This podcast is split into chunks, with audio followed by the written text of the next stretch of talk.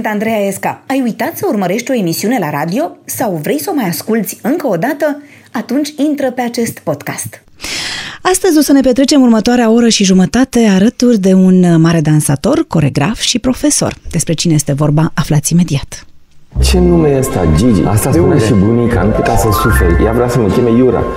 Și mama a zis nu, nu pe rusește, orice numai pe românește. Și mai luat Gigi. Teatrul de propuși m-a salvat când eram, eram la școală, eram intrat la școală de coregrafie. După un an m-au dat afară. M-au dat afară și eu m-am îmbolnăvit foarte tare. Am avut, realmente, am făcut o depresie, se cheamă acum, atunci să nu pur și simplu că m-a luat mama dracului. Și uh, atunci am, am inventat un teatru de propuși. M-am întrebat de ce vine mult mai multă lume la fotbal decât la dans. Pentru că mi-am dat seama că oamenii la fotbal cunosc și pot descifra foarte ușor regulile jocului, în timp ce la dans nu se descifrează ușor. Domnul Gigi Căciuleanu este așadar invitatul meu de astăzi. Bună ziua și bine ați venit! Bună ziua, bine v-am găsit! Cu ce... Frumoasă și superbă oh, și minunată. Vă mulțumesc! Cu ce gând v-ați trezit dimineața? Azi dimineața m-am trezit cu un gând uh, despre uh, acel careu magic cu, cu cinci litere în sus și așa, uh, pe care probabil că îl cunoaște, Sator, Arepo, Tenet, uh, Opera, uh, Rotas. Uh, și m-am apucat imediat de scris, pentru că lucrez un spectacol despre Mozart dar nu despre Mozart, ci despre Wolfgang, despre micuțul Wolfgang și despre marele micuț. Uh, și uh, deci m-am, m-am apucat de scris, am încercat să scriu cu anagrame, m-am uitat prin anagramele lui Arhimede, ale lui Galileo. Galileo arhi- scria prin anagrame ca să nu-l prindă că spune că nu știu ce planetă se mișcă sau se învârte. Da, da, da, să fie scria, cumva codat. Codat, codificat. Uh-huh. Deci această codificare, cu asta am dormit, cu asta m-am trezit. Visați mult?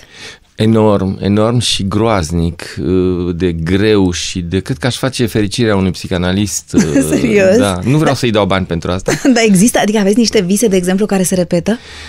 Nu mai am. Am avut, uh, când eram uh, copil, am avut trei vise care s-au repetat mereu. Nu vi le spun că stâmpite.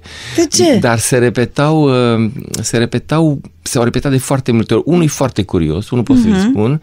Cred că este un vis uh, amintire din burta mamei pentru că mă văd în, în colăcit și în... În, în, în lichidul în, amniotic? Nu, nu, nu, în foc. În Aha. foc, sunt, sunt în, în jurul meu este un fel de balaur, șarpe, ceva de foc, deci eu sunt pe acolo, prin sânul și prin întortocheturile balaurului. Uh-huh.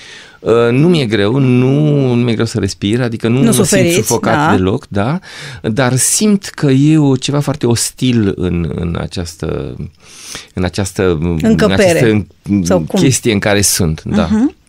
Mhm și mă trezesc că ies la aer. Foarte mult am avut acest și în chipul meu, mama a avut, m-a născut foarte greu. Cred că... Poate am, s-a transmis a, ceva. Eu cred că a rămas de atunci, pentru că vreau, și cred că m-a urât după aceea, după ce... adică nimeni nu m-a iubit și nu mă va iubi mai mult decât mama, dar cred că în momentul ăla eu și eu m-aș fi urât de moarte. M-a durat 24 de ore, cred, nașterea și când am ieșit, doctorul i-a arătat o broască scârboasă tot fel, și a zis, și a zis, dar ce e asta? Asta e fiul meu și zice, da, dar o să aibă picioare lungi, să nu vă, să nu vă închid, da, da, da. o broască. O să fie bine până la urmă. O să fie bine. Și după aia m-a luat, m-a, m-a luat la sân. Deci la sân a fost bine, în burtă nu știu. Nu, am, nu, nu-mi dau seama. Nu-mi dau seama dacă era ostil, era foarte curios acel vis. Tot mama spunea că vorbesc în vis foarte mult într-o limbă necunoscută. Nu nu a putut să o descifreze și să știe ce e. Uh, da, și toți care au dormit cu mine spun că sunt de groază. Eu eram și somnambul foarte multă vreme. M-am trezit odată pe agățat de fereastră, pe perdele. Nu știu, mă ținea perdele. Ați plecat să nu mai visați. Și vă Sau, trezeați da, și plecați. Era mai bine când mă mișcam. De aia mă și mișc, probabil. În momentul când te miști, somnambulul umblă pe undeva, pe acoperișuri, pe undeva. Da, N-am ajuns pe acoperiș. Dar vă mișcați foarte mult în general, pentru că acum da. nu știu ce program aveți, cel puțin de când sunteți și în juriul acestei emisiuni, la Uite Cine Dansează, cum faceți? Veniți da, fac naveta. Luni, fac plecați naveta. marți, cum faceți? Asta e o navetă ușoară. La un moment, dat, un moment dat făceam naveta între uh, Bombay și uh, Paris, pentru mm. că lucram la anul, Indi, anul Franței în India și trebuia, trebuia să fac un spectacol și plecam joi și veneam luni.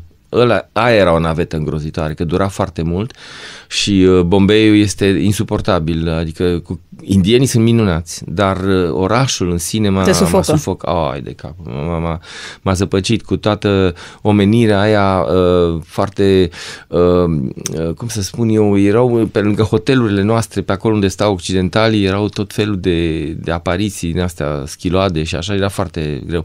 Spectacolul s-a, s-a petrecut frumos, era pe, pe plajă, cu o scenă de 80 de metri de deschidere și uh, s-a transmis pe multe ecrane pe tot, uh, pe, toată, pe tot malul mării acolo. Mhm. Deci vreo câteva milioane de oameni au văzut deodată, ceea ce nu mi se întâmplă decât foarte rar. La Sândărică ne vedeau 40 de oameni sau 140. Da, nu e așa de mare spațiul. Dar oamenii erau minunați acolo. Uh, la nocturnele cu Miriam Răducanu mi-amintesc publicul. Poate ei și amintesc de nocturne, eu mi-amintesc de oameni cum erau. Erau foarte mulți tineri, foarte mulți tineri uh, vârstnici Adică oameni care vroiau altceva maturi, într-o, maturi dar uh-huh. erau, cei vârstnici erau tineri, iar cei tineri erau maturi. Era un public extraordinar. Și puteți să-i vedeți de pe scenă? Adică îi vedeți pe cei care vă privesc? o să revin la o porcărie. Vă spun că am, eu intram acolo uh, în scenă din public, uh-huh. când se stingea lumina, intram călare pe, pe scaune, mergând pe scaune, dar în întuneric. Și ajungeam pe scenă din hău.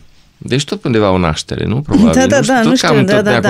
Chiar trebuie să am mergem la un psihanalist serios. Așa. Da, am că dumneavoastră da. sunteți un psihanalist foarte... Cred că plecați de aici, vă dumiriți. Și când deodată, într-un spectacol, tot așa, mergând pe scaune, e foarte greu să mergi, că oamenii stau acolo, deci tu mergi pe spetezele scaunelor uh-huh. și la un moment dat îmi intră degetul în ceva foarte moale și moale și umed. Și uh, zic, Dumnezeu, să nu mă nu muște. Nu, nu mi-am vreau să știu răspunsul la această întrebare. Nu, nu putea să fie decât o gură, pentru că eram la, toți la un da. nivel, eram peste, da, da, da. picioare pe scaune. Dar zic, dar unde sunt dinții, zic eu, pentru că intrasem în ceva și zic, acum dacă mă mușcă, ce mă fac? A durat o eternitate, am smuls ăsta și am zbuit-o în scenă, m-am trezit în scenă direct. Și nu știi niciodată ce a fost? Niciodată n-am să știu ce a fost. Mai bine, misterul, ce frumos. Da, da, da, da nu știu, mi-aș fi imaginat tot felul de lucruri. Mă rog. Eu chiar m-am imaginat și, dar m-am și speriat, pentru că mi-am zis, dacă nu-mi dă drumul, știi ce mă fac? Dacă da, mă strânge nu mai pot să ajung pe scenă. strângem făl și gata. Una dintre rubricile emisiunii presupune să vă faceți o autobiografie în 20 de secunde. Așa că o să înceapă un cronometru și când auziți o să spuneți așa ce vreți dumneavoastră să știe despre dumneavoastră în 20 de secunde. Da? Ia. Bine. Autobiografia în 20 de secunde. Deci m-am născut uh, foarte greu, dar prima, primul, prima amintire este burta unui câine. Deci am vorbit limba câinelui, pe care o vorbesc și astăzi, o visez probabil, și ceea ce fac până acum este să dansez pe limba aceasta a universului uh, animal, uh, în Chile mi se spunea quasi umano, deci sunt quasi uman. Doamne, dar cum e limba câinelui? Limba câinelui este o limbă mută, Mm-hmm. Este o limbă mare deja. Mm-hmm. Când deschidea Bob, Bob era un câine lup care era mult mai mare decât mine și când deschidea Era un câine pe care l-aveați când erați mic. Da. Mm-hmm. Păi da, și mama lui, mama câinelui mi-a fost de dacă. Eu am dormit pe burta ei ani de zile, ani de zile, vreau luni de zile cât am fost mic. Și ea mă lua, mă lua de gule și mă ducea de colo-colo, mă, mă dădăcea. Întâi a fost foarte geloasă. I-a spus mamei să-l ia naiba pe copilul ăsta. Păi adică păi da. am mărit am, când am ajuns acasă și Gelos. mama a zis, uite, Moli, ți-l prezint pe Gigi. M-a luat și m-a, m-a dat așa. Atunci Moli m-a adoptat ca fiind copilul ei. Și atunci stăteam și mi-amintesc de, de burtica ei și cu, cu țițișoarele ei și cum ea mă, mă, mă certa că nu eram, că eu umblam în patru ea mă lua de gule, de scutece, de ce mă lua și mă ducea de colo-colo, asta mi s-a spus, eu asta nu mi-amintesc. și după aia am fost foarte bun prieten cu Bob, uh, fiul ei, care m-a învățat să not la Costinești, m-a învățat, m-a tras cu, sen, cu seniuța prin grădina icoane. Exact ca un cățel. Așa Pe limba lui, acum. Exact. Nu, acum mai not, uh, îmi dau așa aluri, că mai știu și un pic de altfel, dar tot așa, când, când mi-e bine, ajung la acea câinească. Doamne. Eu mi-amintesc că eram cu o mână, de fapt, notam, cu altă mână o țineam pe umărul lui Bob și notam departe departe. Mama ne lăsa, tata ne lăsa, nu, nu le era frică, pentru că eram cu, cu Bob, care era fratele mai, mai mare. Mă, mă, a, luat, a luat ștafeta de la mama lui, de la Molly și m-a învățat foarte multe și uh, acum dacă am o nostalgie în suflet este unde o fi Bob, cum o fi, nu știu, mă, mă doare inima, nu, nu e deloc un animal pentru mine sau eu probabil n-am fost de, pentru el deloc un uman, cum suntem noi, umanii groaznici. Cred că numai dumneavoastră puteți să-mi răspundeți la următoarea întrebare atunci. Băiatul meu m-a întrebat acum câteva zile dacă pot să-i răspund, în ce limbă gândesc niște surdomuți? Cred Și că... eu nu știu să răspund. Mi s-a Da. părut că... mi-ai zis, Eu am să vă răspund printr-o întâmplare, dacă îmi permiteți. Uh-huh. Poate că o să înțelegeți și răspunsul la întrebare. Uh, Fiind la Santiago de Chile, vine un cineva la mine și îmi spune, uite, am, uh, eu mă ocup de un grup de surdomuți și aș vrea să le dansați, să le dansați. Eu am făcusem, tocmai făcusem un spectacol în care aveam o piesă de 25 de minute, foarte ritmată, cu o muzică din a, aproape techno, bum, tuc, tum, tuc, tum, tuc, tum. era un ritm de ăsta așa puternic, deci depindea foarte mult de muzică și de, și de ritm și era foarte greu de dansat, era De către foarte cineva fizică, care nu de către... aude ritmul, asta Nu, nu, ziceți. dar ei, Ah. nu, nu, că ai mei auzeau ritmul, așa, eu vorbesc de dansatori. Ah, ok. Da, dar eu, el mi-a, mi-a cerut să mă duc să le dansăm Da, da, da. Da, acel da, da. grup de sordomuți de care se ocupa. Eu i-am zis, da, mergem, dar ce o să vadă ăia, ce o să audă ăia? Și zice, nu nimic, o să vă vadă și să bucură oricum să vadă un spectacol. Și atunci am zis, uite, mă duc cu, tot, cu toată trupa, dar dansăm fără muzică. Adică scoatem muzica și dansăm toată piesa ca și cum și noi am fi surdomuți. E bine, ne-am întâlnit pe niște, uite, am pielea când vă spun așa, mi se ridică părul măciucă, pentru că am, am avut o comuniune cu acei oameni prin niște vibrații, bineînțeles vizuale, pentru că ne, ne vedeau mișcându-ne, dar ai mei care nu mai auzeau muzica să-i ajute să, să, să ia vâna muzicii, să o, să o ducă, nu mai aveau nimic, erau pe tăcere, au reinventat-o înăuntru muzica și au recântat-o fiecare, bine, sud-americanii sunt foarte muzicali uh-huh, și pe dinăuntru. Uh-huh. Și uite, ne-am, ne-am, ne-am întâlnit pe o fel de limbaj care era mai, de, mai presus decât uh, limbajul sunetelor și al auzului și chiar al văzului. Adică pe undeva, de mult vreau eu să fac la un moment dat un spectacol unde spectatorii să fie întorși cu spatele la, la, la scenă și să vedem ce simt. Uh, Vă mai spun o istorie. Bunica a văzut, îl văzuse pe Nijinski dansând și mm. l-am întrebat, dar cum a fost cu Nijinski totuși? Că eu copil fiind învățând dans, deci Nijinski așa. Și bunica zice, a, a fost magic, zice, superb. Zice, când a intrat în scenă, eu vreau să știe cum, să știu cum sare, cum Da, sărea. da, da, că el da. sărea foarte sus, Da. zbura. Și ea zice, nu știu, când a intrat în scenă am închis ochii. Și pe cum știi? și pe zice, l-am simțit. Bunica. Deci bunica l-a Mhm. Era mai simțit pe presus cel mai, de- mai, mai presus. Deci poate, a de răspuns, văz. poate am răspuns un pic la întrebarea fiului. Haideți să mergem în copilăria dumneavoastră, pentru că așa încep toate poveștile noastre. Să-mi povestiți cum era cartierul în care ați crescut. Un cartier foarte frumos, în, pentru care eu am o nostalgie ca pentru câinele Bob. Uh, e legat de cartier, pentru că eram, uh, noi stăteam într-o, uh, într-un subsol, pentru că părinții mei au fost, erau refugiați din Basarabia și găsiseră un locșor un- un- într-un subsol, dar într-o casă foarte tipic bucureșteană, de două etaje.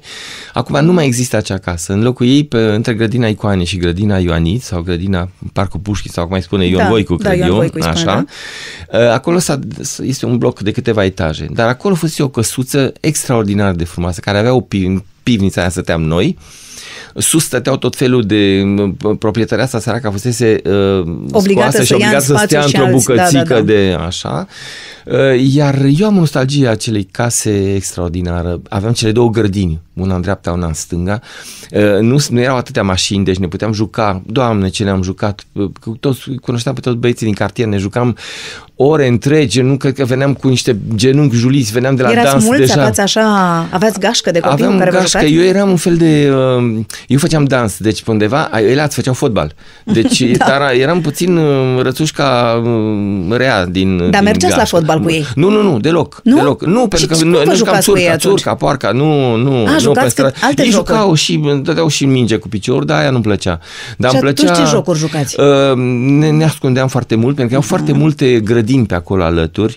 E strada aia Columb, uh, care e rotundă uh, și pe- prin Era bună case. pentru v-ați ascunsele. Foarte bună pentru v-ați ascunsele. Deci ne ascundeam foarte mult, dar nu era un...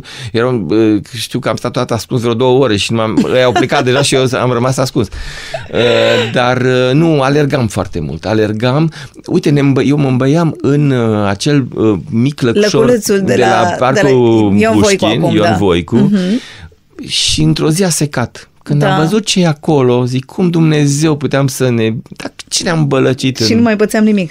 Nu, apa. Am revenit la apă. Da, apă, să bem apă. Să nu uităm să bem apă. Dar era o apă cu anticorpi aia, pentru că era cred așa că- de murdară. Cred că era de, cu anticorp de la alți copii care se Deci înainte. de la noi, adică, da. Erați un copil dinamic, înțeleg. Groaznic de dinamic. Erați greu de stăpânit groaznic, prin casă? Groaznic, de, de fapt nu eram acasă deloc. Eram ori pe stradă, ori la școală, eram, tot timpul mă duceam și la dans, deci avem o activitate foarte puternică și de aia niciodată n-am, n-am făcut lecțiile acasă. Eu eram atent la școală.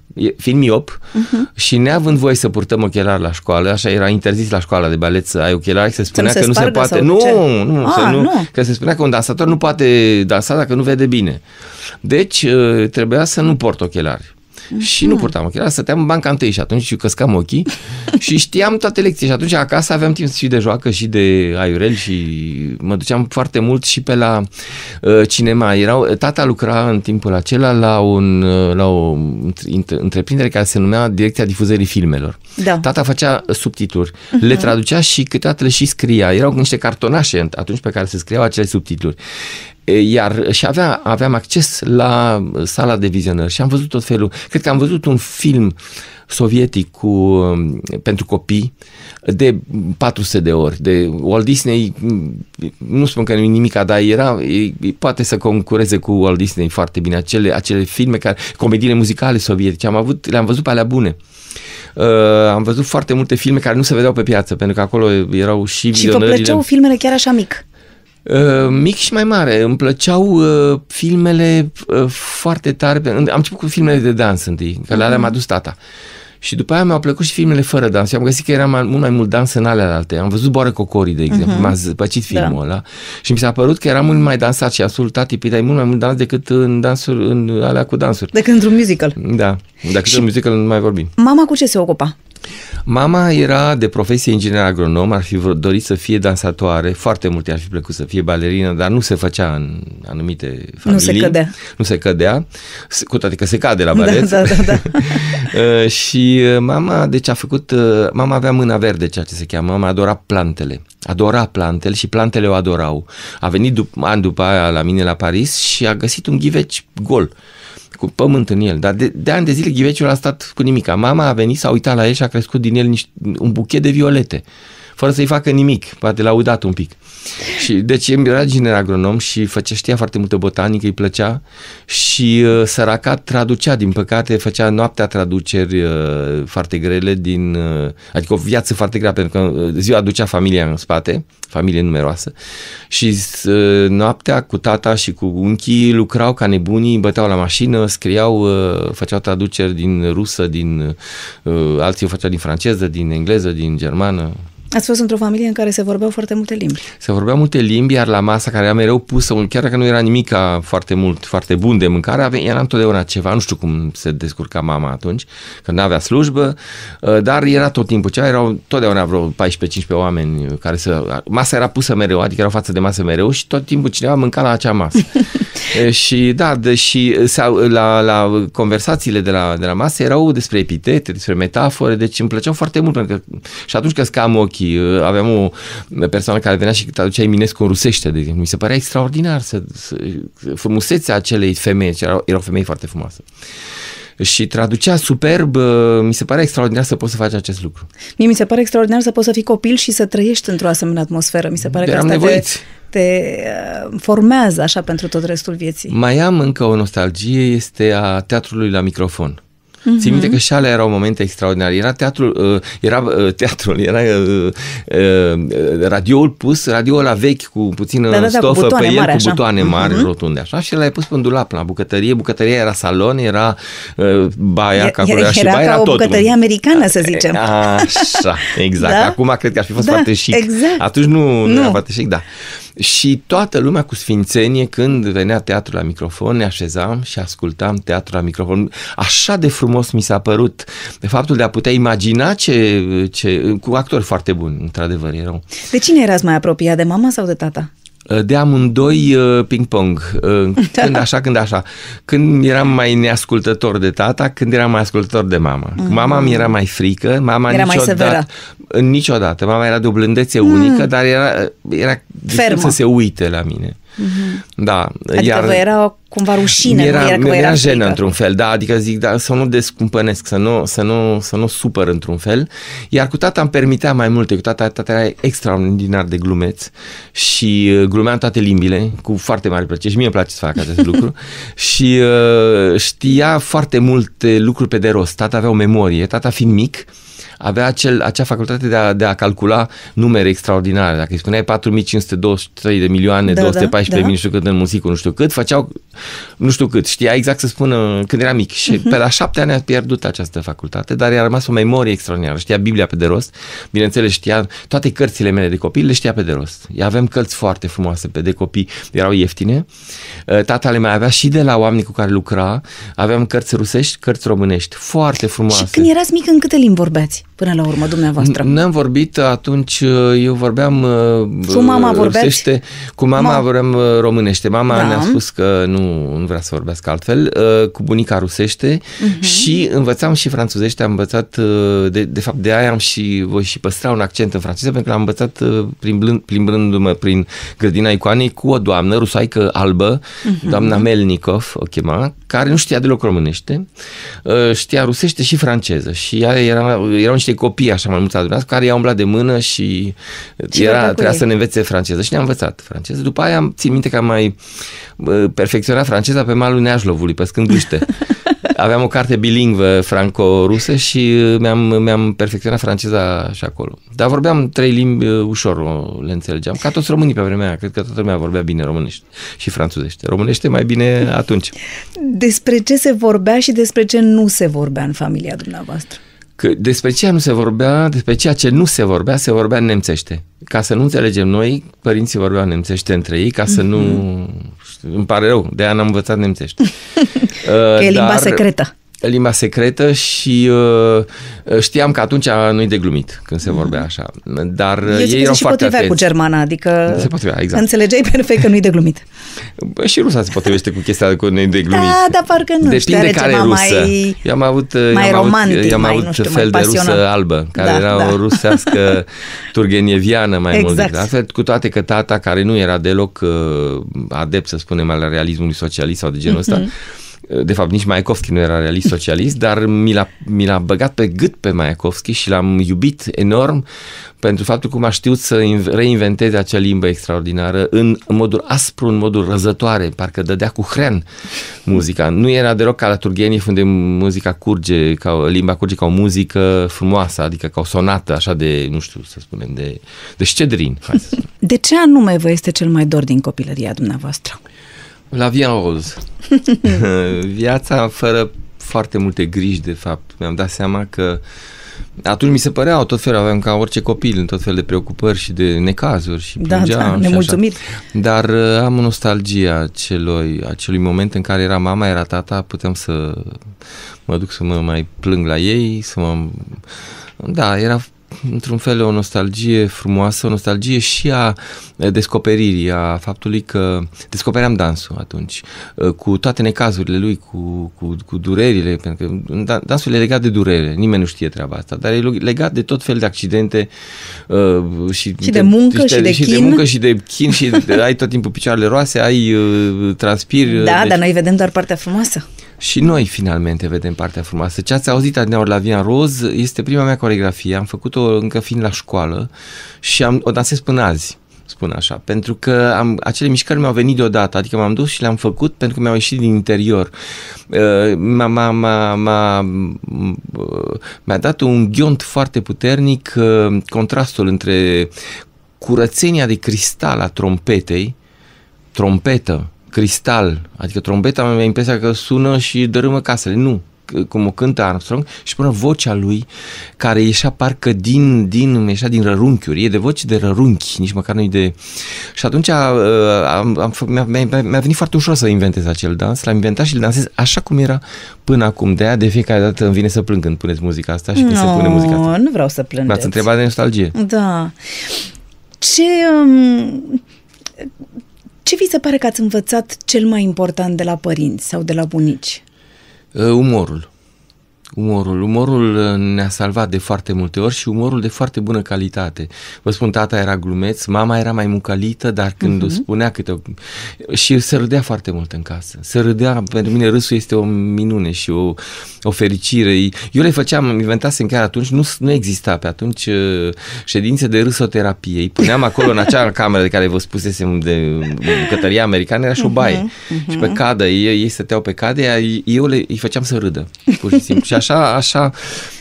Deci dacă, dacă ar fi să descrieți cumva copilăria noastră în pași de dans, cum ar arăta? Un pic ca un clovn, m-aș vedea, ca un clovn cu, cu nostalgie de matematică. Da? Da. Asta vrea să vă faceți când erați mic? Mat- da, clown? mie îmi plăcea foarte mult, îmi plăceau cifrele foarte tare, pentru că mi se păreau foarte misterioase. Mi, întotdeauna uh, am simțit misterul în spatele lui 1, lui 2, lui 3, când au început să se adauge 11, 12. Mai mi s-a interesant. părut o minune, da, mi s-a, așa cum urci, urci pe munte și după ce ai ajuns undeva, deodată mai vezi că mai e un munte mai mult, în, încă unul mai dar nu m-aș fi gândit niciodată că cineva căruia îi place dansul poate să fie așa de atras și de matematică, nu știu, sau nu știu de cifre de matematică, dar da? pentru că uh-huh. dansul e foarte legat de numărat. De mici, A, de mici da, copii, 1, da. 2, 3, 4 și atunci da. acel 1, 2, 3, 4 în mintea mea nu a mai fost acele, acea menghină în care te bagă profesoara să faci uh-huh. bine pe 1, să faci și mai bine pe 2 și mai 3 și pe 4. Nu era biciu. Era o urcare pe niște scări. Mi-am zis, aule, dar patru ăsta este o minune, vine după trei și trei așa rotunjor și cu două, parcă seamănă cu poponeață dacă îl întorci. Uh-huh. Și patru e un scaun, deci poponeața asta așa de pe scaun. Deci îmi făceam eu tot felul de... Deci până la urmă era un desen, cumva. Era totul foarte vizual, da, foarte vizual, intern. Așa cum vocea lui Armstrong iese din rărunchi, desenele astea sunt pe undeva pe dinăuntru, uh, un abstract concret foarte curios. Care și deci dacă ați desenat copilăria, cum ar arăta? Tot așa un... Uh, Ca limba aceea de care vă, vă întreba da. fiul dumneavoastră. Asta mi-e frică. Cine v-a dat la dans? Mama? Mama a fost un consiliu de familie. Tot pe cadă da, au zis sau că nu? băiatul ăsta de, se mișcă atâta și atâta, e așa de Să se miște cu folos. Să se miște cu folos, așa, măcar să ne aduc un ban Păi știu, dar fiind băiat, de ce nu v-au dat la fotbal, dacă s-au gândit să miște cu folos sau la rugby, ce știu eu? Probabil că nu aveam profilul necesar și probabil că, nu, vă spun de ce, pentru că umblam foarte mult în poante. Și mai făceam o chestie, umblam pe pante cât mai sus, uh-huh. fără în picioarele goale, dar pe, Da, pe da. degete. Mhm, pe Și vârfuri, mai deodată așa. îmi dădeam drumul și cădeam în fund. Și a zis mama, deci o să se omoară, să-și omoare coloana, hai să ducem la balet, dacă tot vrea pe pante, hai pe pante. Și la câți ani v-au dus? La patru ani. La, La patru, patru ani, am ani? fost dus, uh, am dus la balet și am și acolo v-au speriat dat așa un de tare. test sau cum se întâmplă când intri la nu, patru ani acolo la era, balet? nu, nu, nu, că era o școală m, privată, deci Așa. se intra pe bani. Da. Uh, și deci dacă plăteai, erai, dar eram Dar nu sigur cred că macho. luau, dacă te, te dai bani și n-aveai niciun fel de... Pe, uh, ce să am la nu patru știu, ani? Ce nu știu, să să ai? uite și ei să vadă dacă ai echilibru, dacă ai, nu știu, dacă ai Nu, întâi, oarecare primul chemare, nu? Probabil că s-a uitat, eu asta nu mi-amintesc. Mhm. Uh-huh. Profesoara era superbă, era o doamnă, era Nuții Dona, am tot povestit treaba asta, Mhm. dar uh, era fata generalului Dona, fostă Miss România, dansatoare la, cred că era la Tănase. Mm. Și dansa, mie îmi plăcea că o văzusem, dansa în flori, ceva îmbrăcat și era superbă, era blondă cu ochi albaștri, o minune. Și uh, tot povestesc chestia asta, că asta mi-a rămas, mi-a întrebat nostalgia, vă spun care uh, m-a adus și m-a pus cu mâinile, cu două mâini la bară, că tocmai eu am venit în mijlocul unei lecții, deci erau Mhm. toate, O repetiție, toate sau cu ce? babele alea de 9, 10-9 ani. Da, exact. Da, și eu eram 4 ani, mi se păreau Da, niște un bătrânele, puști. niște, da, și mi se păreau niște, niște babornițe Da. acolo, groaznice. și mă uit în dreapta, mă uit în stânga cu mâinile pe bară. nu mai Ce știu, fac eu cu babele astea? Poponețe de nici măcar n-ajungeam la capul doamnelor, că eram uitat. Și, zic, și am început să bâzâi, să, să plâng și atunci profesoara m-a luat în brațe și atunci am cerut-o de nevastă. I-am- Da? Chiar așa? Asta a fost prima, da, așa am început eu dansul, ce să fac. Doamne! Nu, după aia mi-a trecut. Da, După aia n-ați mai cerut pe nimeni de nevastă așa din Foarte prima multă întâlnire, lume. sper. Foarte multă lume. Ați Când cerut eram multă mic, lume de da, nevastă? Da, foarte Cum? multă. Așa, pur și Așa, simplu? pur și simplu, da. Dacă îmi place cineva, ceream de nevastă. Păi și dacă ar fi zis da la un moment dat, ce vă făceați? Au zis da. Aoleu, Dar și eram ce ați prea mic. făcut? Eram prea mic. ați scăpat, Am ați scăpat până și la urmă. mi-am, i-am zis lui mama odată, eram moartă de râs. I-am zis, mama, eu vreau să mă căsătoresc cu o femeie gravidă. De ce? Ca să nu mai aștept până îl face copilul, să-l facă imediat.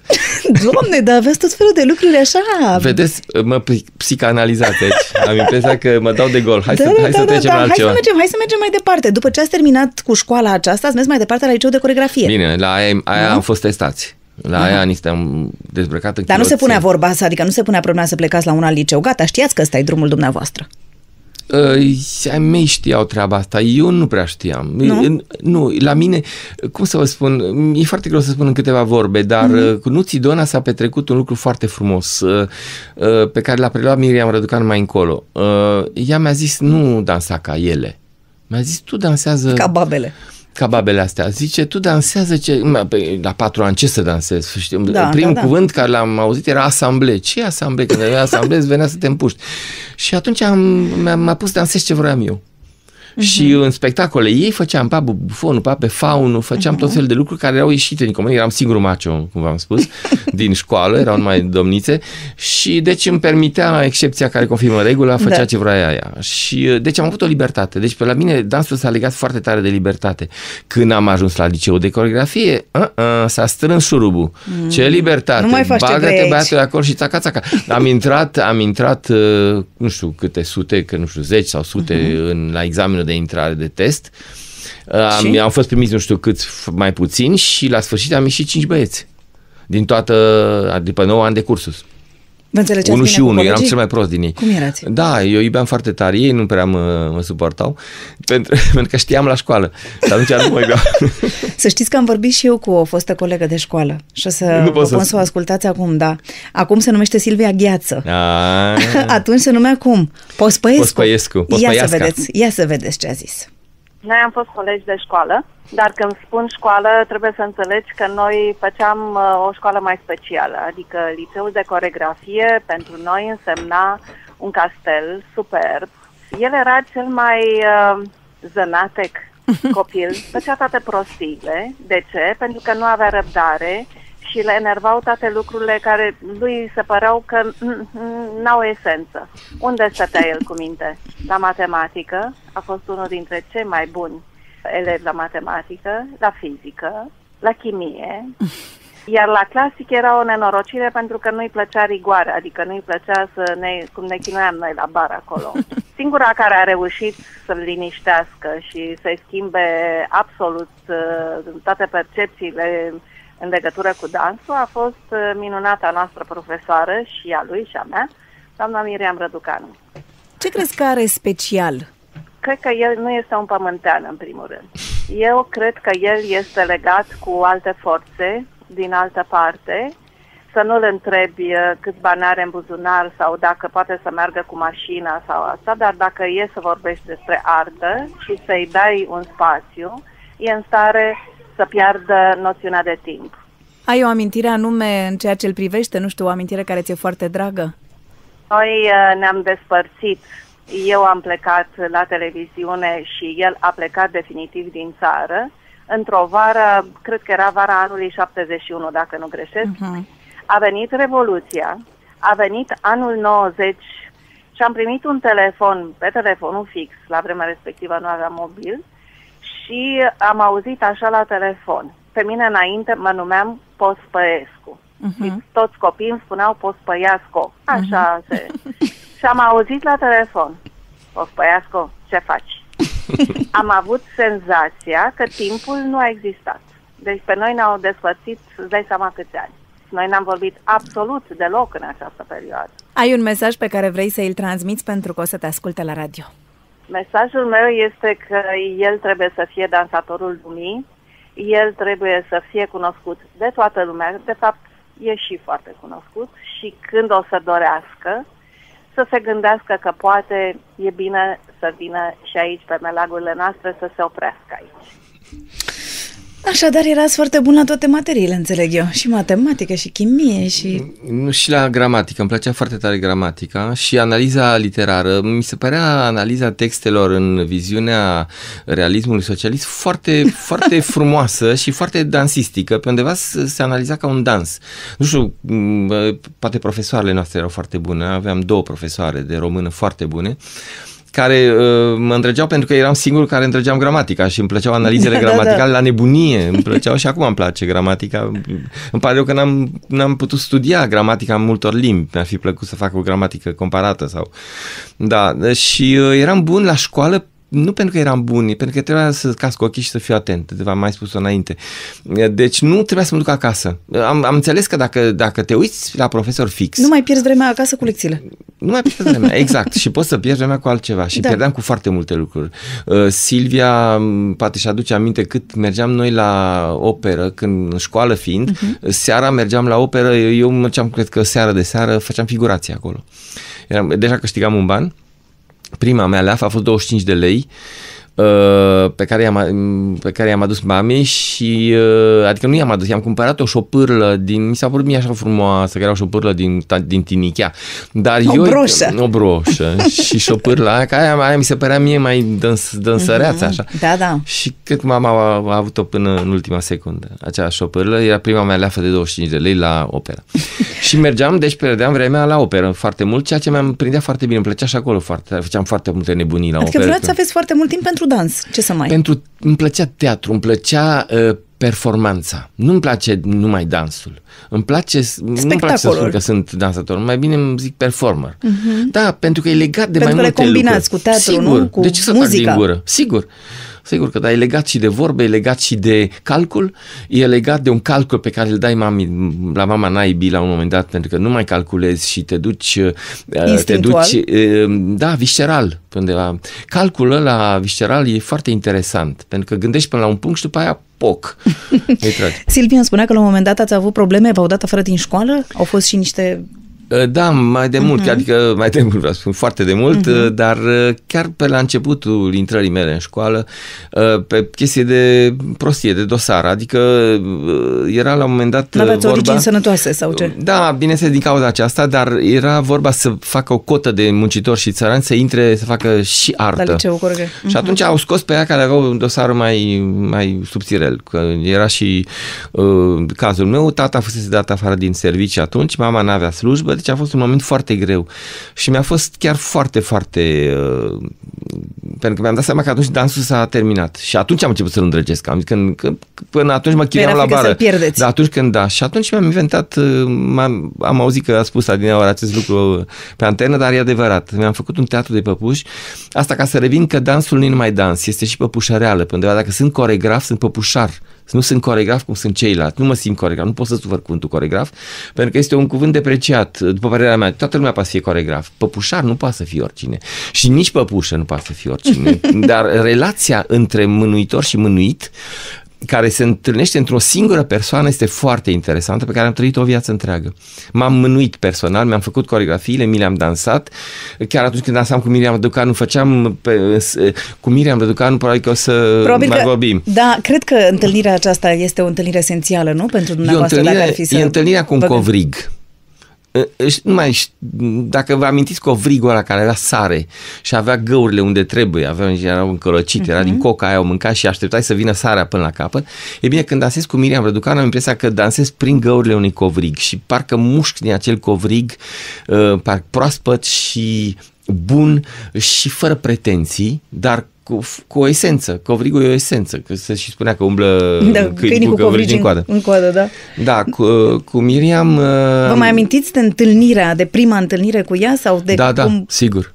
Îmi amintesc că prima întâlnire a fost uh, la uh, prima la oră liceu? de la liceu, la prima oră de arta actorului. Asta preda doamna uh-huh. Miriam Răducanu, însă ea preda dans contemporan. Asta, dar nu, nu era voie să spui treaba asta. Da, da, da. Așa. Și deci uh, la prima clasă mi-amintesc că ne-a spus hai noi o să improvizăm acum, ne-a dat niște teme și toată lumea s-a oprit. N-am mai nu s-a mai mișcat unul în clasă. Și eu m-am mișcat, am zis, mi-a dat voie, hai. Și am improvizat, țin minte și ce, am improvizat ceva pe, fără cuvinte, pe tablourile într-o expoziție, unde treceam de la un tablou la altul și mi închipuiam, eu aveam atunci problema între abstract și concret, uh-huh. mă gândeam la pictura abstractă și concretă cu care mă, mă ciocnisem la Muzeul Național cu tata de mână, văzusem tablouri și abstracte și neabstracte, deci aveam și problema asta. să le înțelegeți. Și uh-huh. încercam să le, să le înțeleg și să le și dansez, asta am, am dansat, uh-huh. că eram când, când în fața unui tablou abstract când în fața unui... Și a ghicit ce am făcut. Adică a zis, a, ești în fața unor tablouri.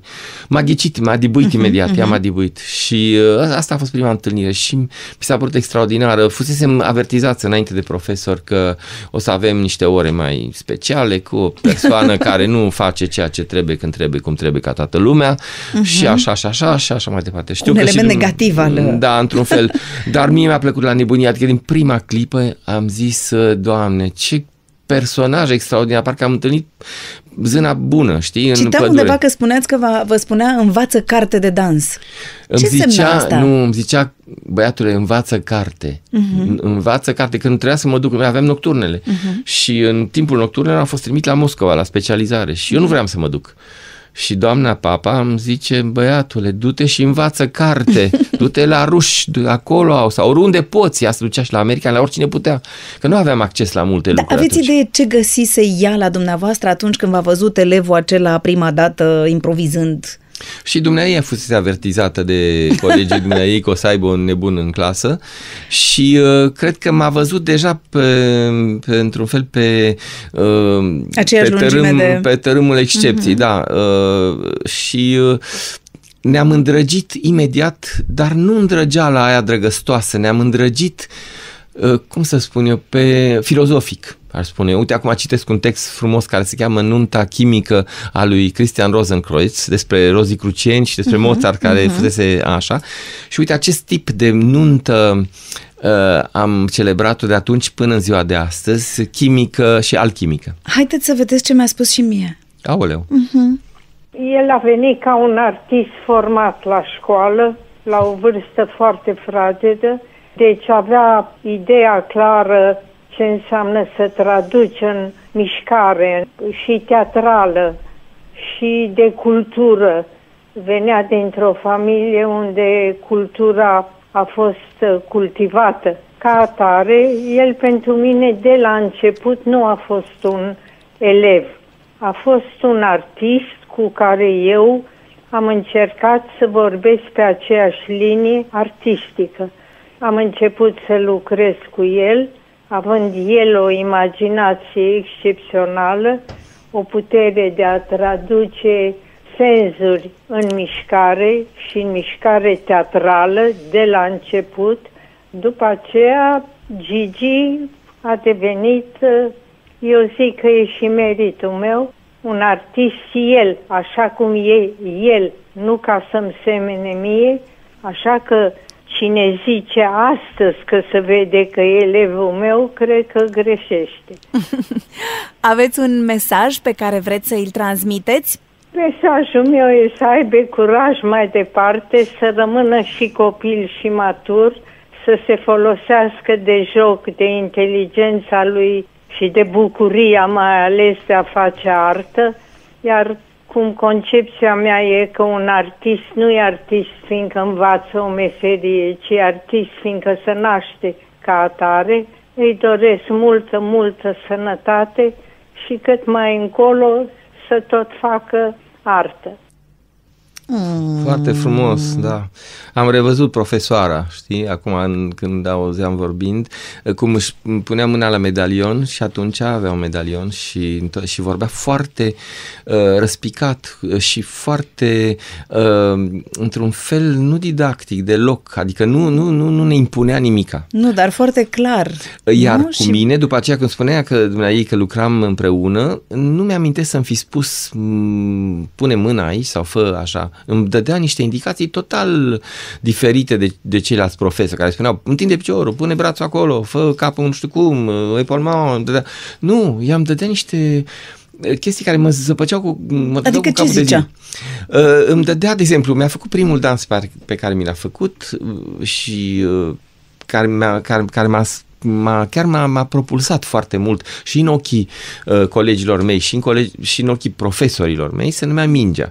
Era un dans în care era o minge pe scenă, iar eu trebuia să nu ating acea minge. Deci undeva era fructul oprit uh-huh. uh, și îmi dădea, îmi spusese frigi, uh, n-ai voie, aia poate să te frigă, poate să-ți fie frică de ea, poate să o vrei și să nu poți și așa mai departe. Deci îmi dădea niște indicații care erau și psihologice și poetice. Dar să vă lase libertatea de a alege Foarte mișcarea, curios, nu? Sau... foarte curios, da. Absolut. Nu numai că mi-a dat libertatea, mi-a cerut-o. Mi-a zis, tu improvizezi. Eu prima oară când am, am trezit față în față, singur, în sală cu Miriam Răducan, am zis, nu pot să fac nimic. Nu a fost deloc cum a fost prima lecție. După aia m-a lăsat și m-a lăsat și m-a lăsat. Și eu mi-am dat drumul și am început să improvizez în jurul acestei minci și a ieșit acel dans pe o muzică superbă de Duke Ellington. Îmi amintesc că era, îmi spusese atunci, nu știam prea bine despre ce e vorba, mi-a spus că era inspirată de sonetele lui Shakespeare. Dar nu conta asta, ci conta este relația mea cu obiectul acela și relația mea cu subiectul profesoarei, care nu mai era profesoară, ea era pe undeva muză. Era altceva, adică nu mă declanșa și nu, nu dădea indicații. Și deci am improvizat acel dans până la spectacol. La spectacol l-am reimprovizat, a avut foarte mare succes, l-am dansat de multe ori improvizând de fiecare dată. Și am fost chemat la televiziune să-l uh, filmez. Și am zis, doamnă, mi s-a spus să-l filmez de mai multe ori, la rând, ca să ia din unghiuri diferite. Dar nu se iasă niciodată la fel. Am zis că nu se ia deloc la fel, pentru că nu fac la fel. Și uh, uh ea, acea regizoare, mi-a zis, nu nimic, tu fă și noi o să lipim cum o să putem. Și am făcut și peste câteva săptămâni m-a sunat, eram puști, eram la școală și m-a sunat uh, acea regizoare și mi-a zis, vină să vezi că am uh, făcut montajul. Și mi-a arătat de fapt că de șase ore am dansat exact la fel. Mm. Adică acea improvizație, care, acea libertate de improvizație, avem impresia, avem impresia că eu le inventez, e bine le inventase pe undeva Miriam. Această Erau niște indicații foarte mai presus de orice, mai... da, bineînțeles, uh-huh. pe mhm. arte tărâmuri. Revin din nou la întrebarea fiului dumneavoastră cu care ar fi limba aia. Uite, acest tip de limbă ar fi cu surdomuții și cu, chiar cu orbii. Uh-huh. Cu, cu Miriam uh, da, și dansatul cu Miriam alături este o este ceva extraordinar, care nu se poate spune în cuvinte. Adică e ca și cum ai dansa cu degetele băgate în priză. E ceva electric. Am mai avut de două ori această senzație cu Maia Plisețca și cu Pina Bauș alături. Iar uh, Miriam este pentru mine o întrupare a, a celor două femei. Pina Bauș total diferită, pe un pol opoz, mm-hmm. opus total Maiei Plisețcaia, dar aveau aceeași înțelepciune pământeană și aceeași uh, nebunie cerească pe care o are Miriam Răducanu, fiecare pe limba ei. Deci eu, dacă le-aș combina pe Maia Plisesca și pe Pina Bauș într-o singură doamna... persoană, are și Miriam Răducanu. V-ați angajat la operă sau? Când am terminat liceul, nu erau locuri la operă uh-huh. și uh, doamna Esther Maghiar, directoarea de atunci, o directoare minunată, uh, ne-am prepartizat pe fiecare, noi am terminat 5 băieți acea școală și 10 fete pe băieți uh, vrea să ne pună pe Pavel Rotaru, pe Marinel Ștefănescu și pe mine la operă, dar nu erau locuri. Și atunci eu am ajuns la stradă câteva luni, dar nu am profesat niciodată, am ajuns direct la operă. După aceea, când s-a, s-a făcut un pic, o jumătate de loc, am intrat pe jumătate de loc, dar am jucat, am dansat cât 10. Și deodată, din tot așa, grație a ceea ce făcusem cu Miriam Răducanu, m-au văzut, mă văzuseră tot felul de regizori care puneau în scenă și și operele la uh-huh. teatrul de operă. Unul din ei era Ginel Teodorescu. Primul lucru pe care mi l-a dat imediat ce am intrat în operă, vorbim asta după patru luni după ce s-a terminat școala, uh, a fost, mi-a dat un rol mut într-un, uh, într-o operă a lui Pascal Bentoiu, cred, sau să nu greșesc. În orice caz se numea Amorul Doctor și uh, eu trebuia să fac, să aduc o tavă, să făceam un fel de valet mut și eu am făcut un valet, mi-am făcut valetul a devenit, a devenit balet. Mi-am făcut o întreagă apariție care uh, a fost foarte bine salutată de critică, de public. Uh-huh. Deci uh, căpătasem așa stofă și atunci ceilalți coregrafi uh, oficiale ai teatrului m-au văzut și m-au tot luat.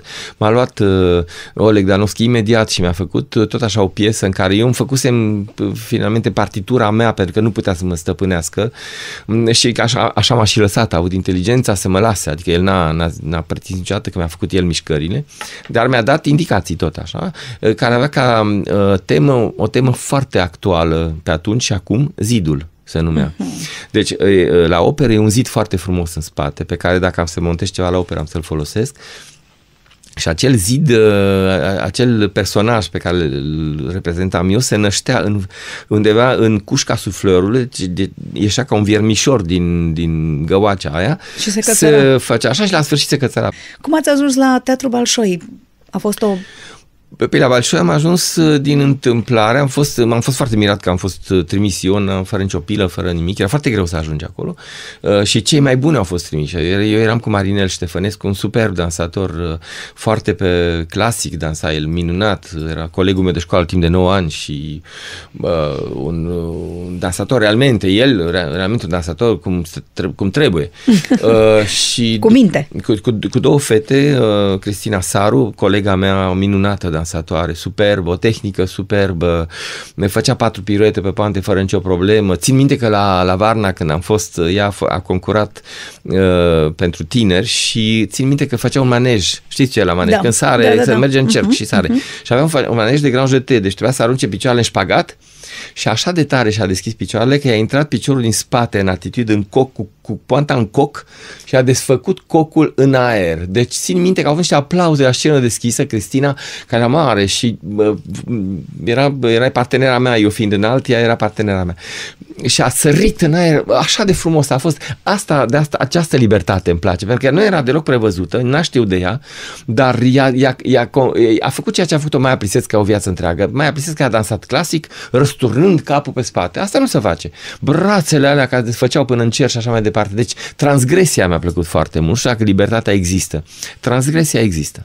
Și după aia ați luat-o încotro. Ați plecat din țară. După aceea nu, am mai dansat cu nocturne, am da. continuat după Balșoi, am venit și, într-adevăr, nu cred că am pus nimic uh, formal din ce am învățat acolo, însă am învățat carte acolo, e adevărat, pentru că aveam, am avut norocul să lucrez cu niște maestri extraordinari. Am avut trei maestri, unul și unul ruși, Ermolaev, al nostru era mai tânăr, Varlamov, care lucra cu băieții ieșiți din, uh-huh. din uh, școală ca mine, și uh, uh, Messerer, care era și unchiul lui Maie Plisescu, dar și un pedagog extraordinar. Deci noi eram repartizați la unul singur, la Varlamo, dar mergeam și la ceilalți. Și am învățat foarte mult de la ei tot felul de lucruri extraordinare. La Varlamo am învățat aproape circ, pentru că ne obliga să facem mai mult decât trebuie, unde se făcea dublu tur în aer, noi făceam trei tururi în aer, unde făceam 5 piruete, făceam 20 și așa mai departe.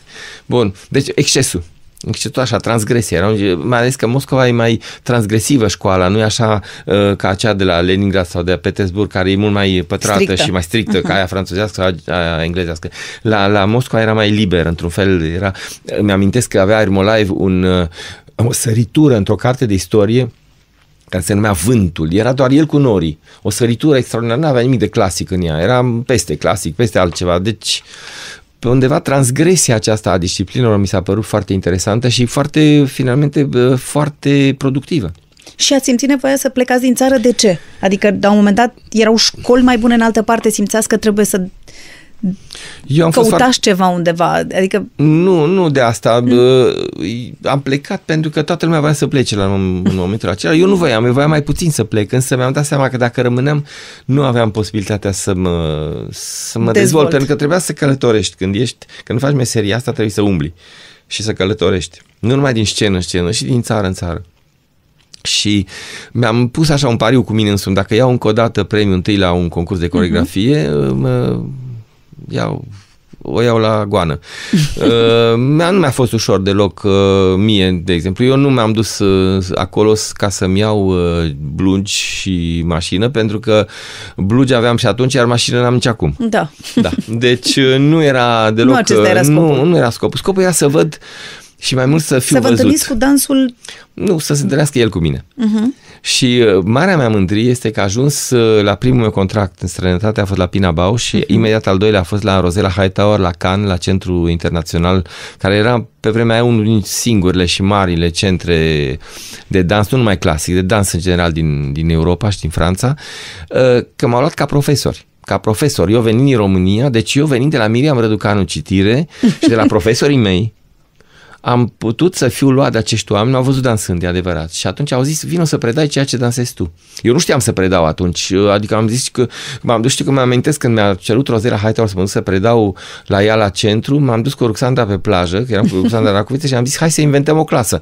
Și am început să, să inventez niște mișcări pe care le foloseam eu, dar niciodată n-am putut preda ceea ce fac. Adică și dar niciodată n-am putut cred că preda. se poate preda așa ceva, nu? Nu am talentul lui Miriam Răducanu. Miriam nu, dar chiar și ea, nu? Dacă dacă stăm să ne gândim la ce vorbeam adinauri, ea preda într-un fel doar, nu știu, dându-vă libertatea să faceți cum simțiți, nu? Nu numai, dar ea preda la niște oameni foarte, de fapt era foarte, și este foarte elitistă, nu, cu, cu George Iancu a lucrat. Preda unor excepții. Unor excepții. Acum cu Lari a lucrat, cu Lari Georgescu. Lucrează cu oameni...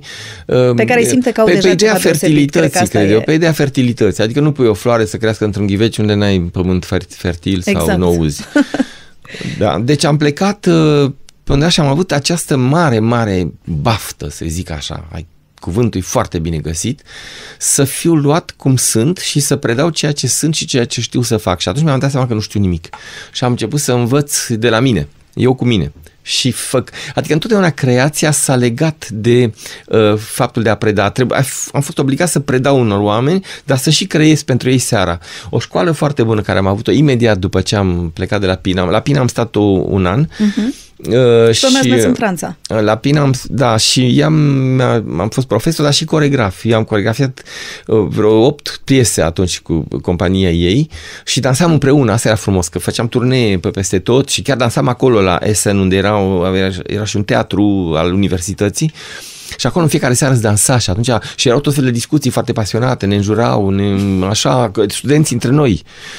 Eu nefiind student, dar totuși fiind totuși acolo pe scenă, deci pe undeva. Și am văzut-o, am, dan, am dansat pe aceeași scenă cu ea, am văzut acea dansatoare extraordinară, care era Pina, eu găsesc că era mult mai grozavă ca dansatoare, dacă se poate, decât ce a fost mai încolo. Păcat că lumea nu știe cum e. Felini a dibuit-o foarte bine în filmul acela, El nave va, uh-huh, uh-huh. unde Pina face tocmai o, o contesă oarbă, face acel rol. Ea era o contesă oarbă.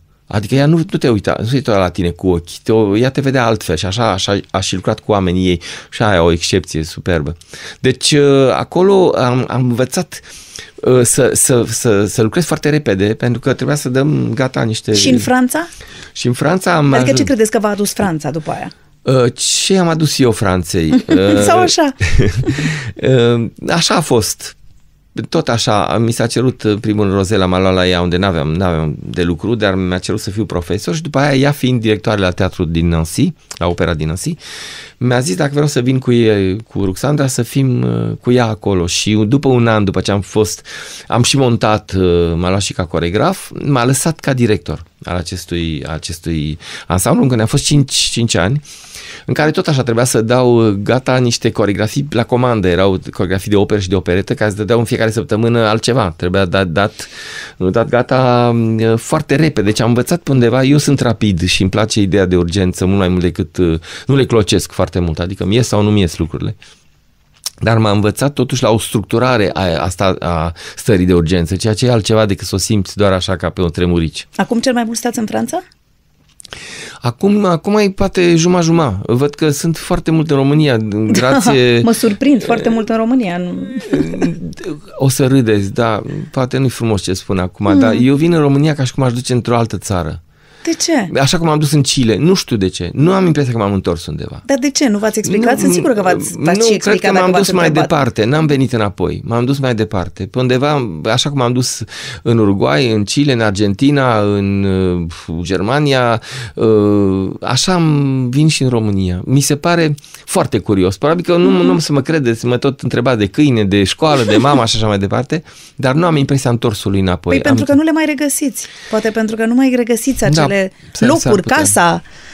Da, poate, dar regăsesc altceva care devine loc și casă.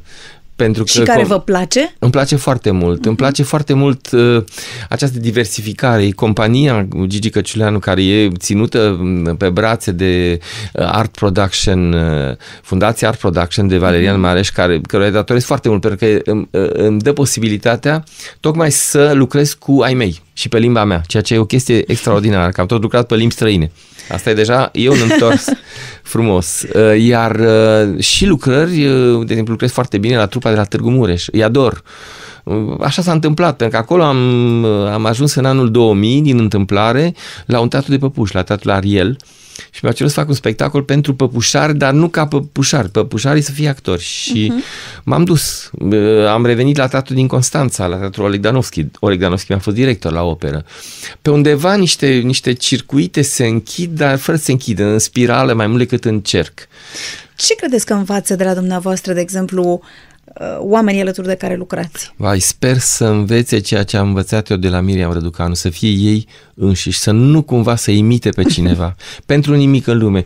Uh, în dans, din păcate, foarte mult se lucrează cu imitația. Uitați-vă la o clasă de dans, stă un profesor în față, e o oglindă și, și 20-40 de oameni fă ca mine. Și mai muțoi în spate, țaca, țaca. Nu pot să sufăr treaba dar fac și eu asta, că și eu le arăt niște mișcări. Dar la, încep foarte structurat și pe aia îi destructurez pentru că uh, este o crimă să-l, să-l obligi pe cineva să nu fie el Să însuși. fie ca celălalt. Iar uh, eu cred că genial putem fi toți. Nimeni nu-i perfect. Dar genialitatea este o, o scânteie pe care ne-a dat Dumnezeu de la Prometeu încoace. Deci o și avem. trebuie să o găsim și să o lăsăm să desfășoare. Și... Știți cu cine am mai vorbit? Cu Lelia Marcu, Vladu. Vai, ce... Să vorbească puțin despre cum lucrați dumneavoastră cu ei și cum este această companie de dans Gigi Căciuleanu cea mai bună școală, cumva, pe lângă ce am studiat ca și dans, este școala domnului Căciuleanu, unde la fiecare proiect ai câte ceva de învățat, cumva te pune în situația în care trebuie să faci temele legate de anumite subiecte pe care dânsul vrea să le abordeze în spectacolele sale și uh, ești tot timpul pus să mai descoperi ceva, să mai înveți ceva, niciodată nu se termină. Noi uh, colaborăm de 10 ani și la fiecare proiect la care am lucrat a fost o nouă încercare și o nouă provocare de altfel, experiențe extraordinar de frumoase. Sunteți într-o școală continuă. Exact, exact. Care credeți că sunt cele mai importante calități ale lui? Pe lângă maestrul, artistul extraordinar, cea mai mare calitate cred că este omenia și faptul că este un om extraordinar ceea ce contează și în calitatea de artist uh-huh. foarte mult. Cum ați descrie compania de dans uh, Gigi Căciuleanu?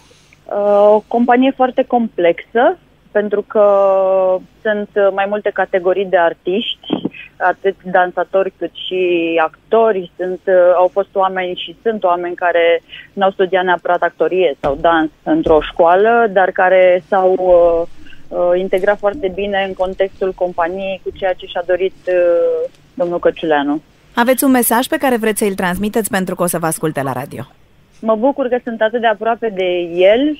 Sper să se întâmple încă mult timp de acum încolo și că pentru mine este o a doua familie. Minunat, mai ales că familia Leli este minunată, are un băiețel acum care nu lipsește la niciun spectacol, știe spectacole pe de rost și îmi știe chiar și poeziile pe de rost.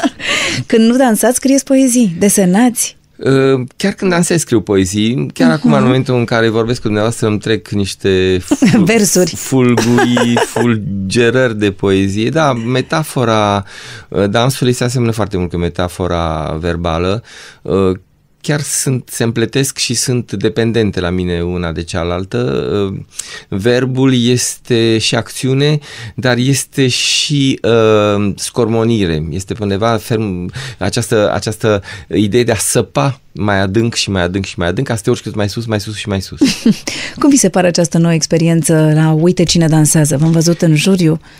M-am speriat foarte tare la început. Sunt foarte mm, intimidat de cei trei parteneri ai mei de juriu care sunt mult mai experimentați decât mine în ale, ale uh, televiziunii. Da. Uh, dar e foarte important pentru că este un show.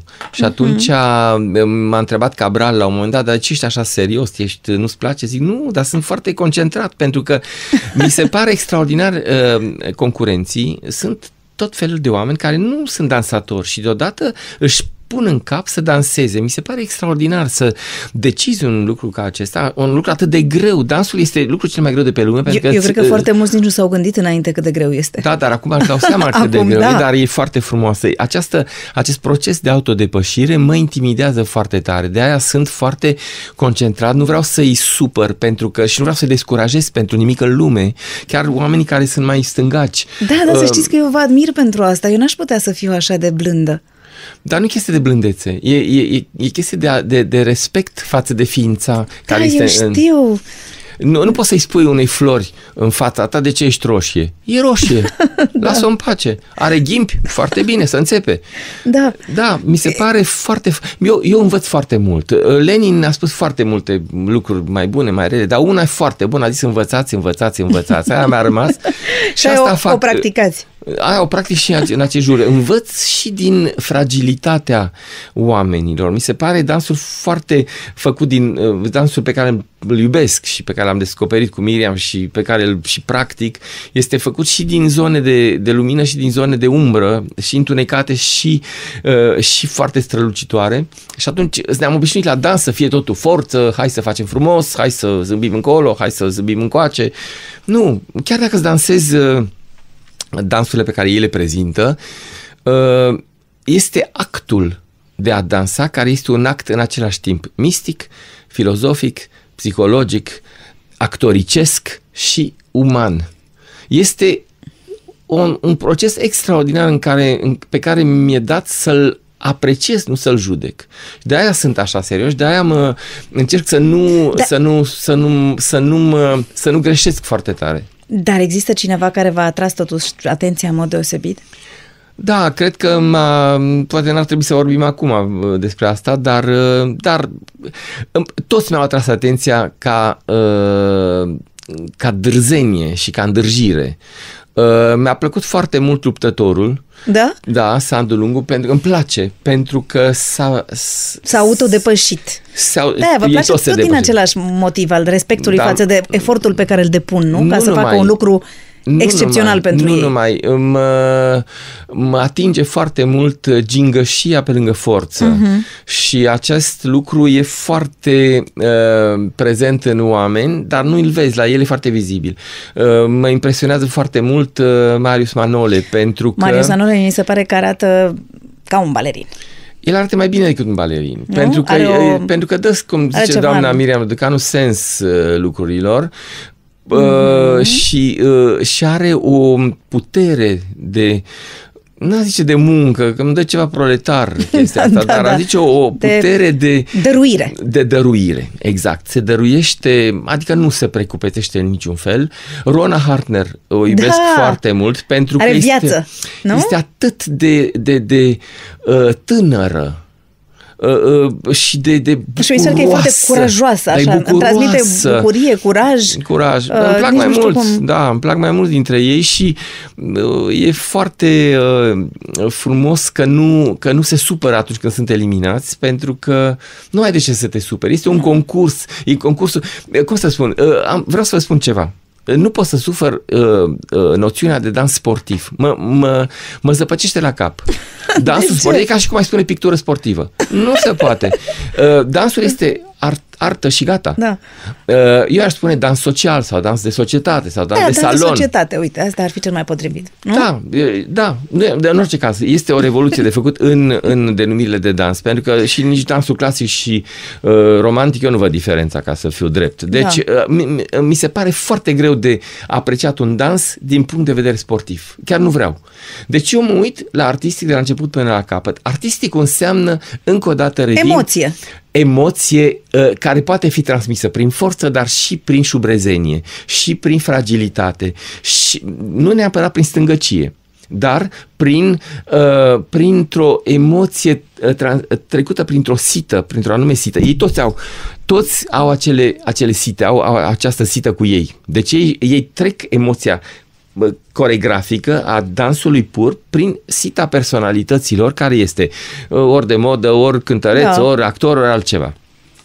Iar pe Marius Manoli l-am descoperit de foarte multă vreme, încă în momentul când era la școală, țin minte, am fost la un workshop unde el uh, uh, și un, un examen al lui, cred eu, unde uh, era într-un uh, uh, într-o piesă de uh, comedia de la arte, unde era un fel de arlechin și m-a impresionat. L-am și scris, am și hârtiuța acasă, acum mulți ani, la doamna Coșeru era în clasă, l-am descoperit de atunci. Și bineînțeles că este un dansator și nu numai. Mie îmi place să spun cuvântul dansactor pe care l-am inventat dans eu și se potrivește. Da. Chiar eu dansactor. Să știți că a venit momentul pentru o rubrică ce se numește Back to Back, o să ne întoarcem spate în spate. E ca un chestionar. Eu o să vă spun ceva și dumneavoastră completați cu ce vă vine în minte atunci când auziți ce spun eu, da? Așezăm cu spatele? Da, ne așezăm așa spate Aoleu, în spate. Nu-mi place să stau cu spatele. Back to back. Numele meu ar putea fi... Uh, Gigi. Sunt... Sunt Iura. Arăt ca... Ca naiba. miros ca... Cred că miros ca o sovaj. Mă simt ca... Mă simt ca un dansator care nu poate și care ca un neputincios care dansează. Fac un zgomot de... Fac un zgomot de ghimpe de ghimpe de roză.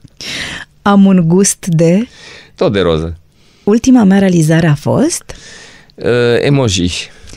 Aș fi perfect dacă... Dacă aș fi perfect. Mi-e rușine de...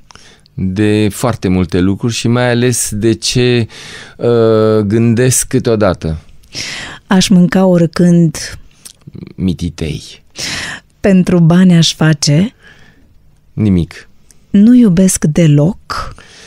Nu iubesc deloc prostia și mai ales, nu prostia inocentă, nu iubesc deloc uh, tâmpenia rea. Dansul este? Dansul este tot. Dansul este tot, gata, putem să ne întoarcem, ați scăpat. Ce trebuie să aibă un tânăr ca să vă atragă atenția? Uh, nu trebuie să aibă nimic special, decât să fie el însuși și ca să-mi atragă atenția să le iau în scenă. Da, da, da, da, da, da. Uh, da, uh, sclipirea din ochi. Uh, în momentul în care fac un casting, ceea ce detest să fac și nu am suportat niciodată, mi s-au întâmplat castinguri, să fac castinguri cu oameni care au un numere pe ei scrise și... Ca la pușcărie. Ca la groaznic, da, în Japonia mi s-a întâmplat așa, am văzut nu știu câți oameni, n-ai cum să-i deosebești, numai după număr. Și am fost obligat să țin, că de obicei le scot numerele. Dar eu de obicei fac castingul pe dos, adică eu mă pun în fața lor și le fac tot felul de lucruri. Și atunci dacă văd că le sclipesc ochii... Înseamnă că sunt da. interesați de adică ceea ce... Am două lucruri din care care apreciez. Cum intră, cum intră în studio, îl vezi? Sau o da, vezi? imediat? Imediat vezi, imediat vezi. Uh, dar din felul în care calcă sau din felul în care privește? Din felul în care se mișcă. Omul uh-huh. nu, mhm. nu face mai să calce. Când calcă e un transfer de, de greutăți. Este o uh, uh, trece expresie prin, Este o expresie și este nu numai, dar este uh-huh. și o atitudine a corpului foarte care ar fi interesant de studiat psihologic. Dar uh, uh, în momentul când intră, nu, nu neapărat că îl vezi cum este, dar eu îi văd mai mult cum ar putea fi, că asta mă uh-huh. interesează. Și când ar putea să-și piardă admirația dumneavoastră un artist? Când e și pe dos. Haideți să mergem mai departe, mai avem o rubrică, se numește 10 întrebări esențiale și ați scăpat de mine. 10 întrebări esențiale. Ce ați face dacă ați câștiga un milion de euro? Cred că mi-aș cumpăra o casă cu piscină. Ce înseamnă lux pentru dumneavoastră? O casă cu piscină. Iată, ce grupă de sânge aveți? Nu știu. Cred că, că sânge albastru, poate. poate. Sau verde. Care este spectacolul dumneavoastră preferat din toate timpurile? primul spectacol cu Miriam Răducanu pe care l-am văzut. Nu pot să-l uit și mă, când dansez și când închid ochii și când scriu poezii și când fac baie și oricând am acest gest al ei dintr-un dans numit Gândul, eh, care deja un dans să se numească Gândul este extraordinar și acest spectacol avea un iz extraordinar de, cu ceea ce se petrecea pe scenă, adică am văzut ceva ce nu se mai vedea și ce, ceva ce n-a văzut Parisul, sigur, și ce n-a văzut nimeni până atunci, dar și sala era extraordinară, era o sală arhiplină, era la conservator, unde era prin niște săli ascunse, așa, Uh, arhiplină sala, cu o electricitate extraordinară. Când spun spectacol, se petrecea pe două, pe două planuri și într-o comuniune extraordinară între cele două poluri electrice, Miriam Răducanu și publicul ei. Când v-ați simțit cel mai mândru? Uh, când unul, unul din momentele în care am fost cel mai mândru a fost în Franța. Uh, eu dansam, uh, provocam tot fel de spectacole cu trupa franceză în locuri neobișnuite și unul din locurile neobișnuite erau castelele, cele micuțele castele din Bretania, pe care acei oameni care posedau castelele uh, le întrețineau cum puteau, adică erau cu acoperișul rupt, uh, da. ca în filme, da? da? Și atunci ca să câștige un ban, uh, se organizaseră într-o grupă de grupare de monumente naționale și primeau bani dacă făceau niște chestii artistice. Uh-huh. Și una din chestiile artistice era să dansăm în fața, se punea o scenă de lemn, ca pe timpul Shakespeare, și se dansa în fața castelului. Și am tot făcut, eu m-am dus, alții nu se duceau că era greu, că alunecau, că nu știu ce, eu m-am dus cu ai mei, i-am, nu i-am obligat, dar le-am spus ce frumos e să dansez cu cerul în față și așa mai departe. Bun. Și un an după aia, cineva, un tovarăș de la Ministerul Culturii din Franța, telefonează și îmi zice, uite, mă plimbam, eram în vacanță și mă plimbam pe câmp și pe câmp am trănit un țăran. Și un țăran francez, bineînțeles, da. breton. Și l-am întrebat tot felul și el, printre altele, mi-a zis că a văzut un spectacol al lui Gigi Căciuleanu. Mi-a, mi-a pronunțat numele. Da. În Franța pronunț, da, da, da. Își, își fracturează limba, ca și așa mai da, departe. Da, da. da.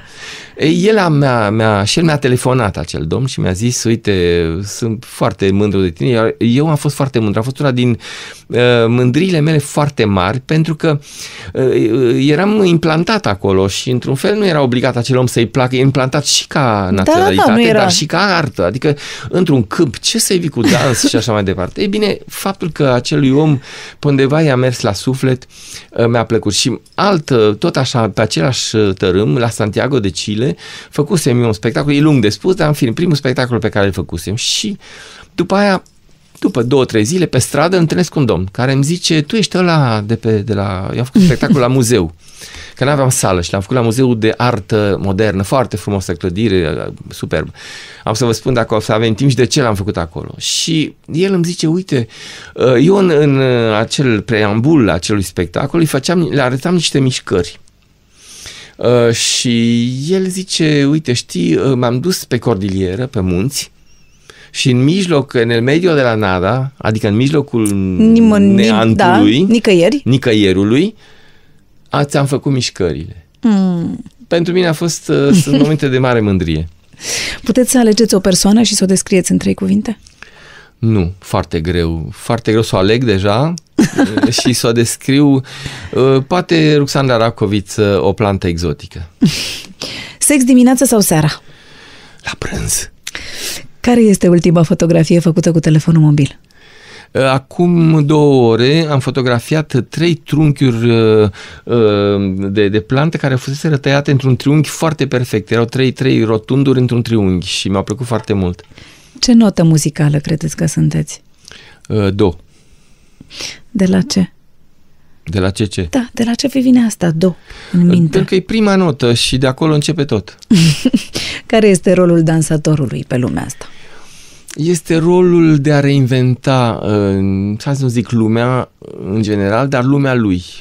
Asta, asta e dansul, asta e arta dansului. Este să fie mereu zeul Shiva care uh, cu fiecare pas și cu fiecare secundă sau clipă uh, reinventează un univers. Chiar dacă este un mic univers, chiar dacă este un univers pe care nu știe nimeni, n-are importanță. Este faptul că Dumnezeu te vede și Dumnezeu este un Dumnezeu care dansează sigur. Dansează în sensul că se mișcă. Totul e mișcare. Uitați-vă la planetă, uitați-vă la mintea noastră care ne umblă capă din când în când, tot e mișcare și acest, uh, acest spirit al mișcării uh, ordonat din când în când de câte o nebunie de dansator, mi se pare o faptă foarte frumoasă pe lumea asta. Domnule Gigi Căciulan, vă mulțumesc foarte mult pentru prezența în această emisiune și vă doresc să zburați în continuare cum doriți și pe unde doriți. Cu drag, eu vă mulțumesc și sunteți o persoană minunată. Tot vă în trei mulțumesc. cuvinte. vă mulțumesc frumos. Sper că v-ați simțit bine alături de noi, iar dacă vreți să descoperiți și alți oameni minunați, trebuie doar să-i căutați pe acest podcast.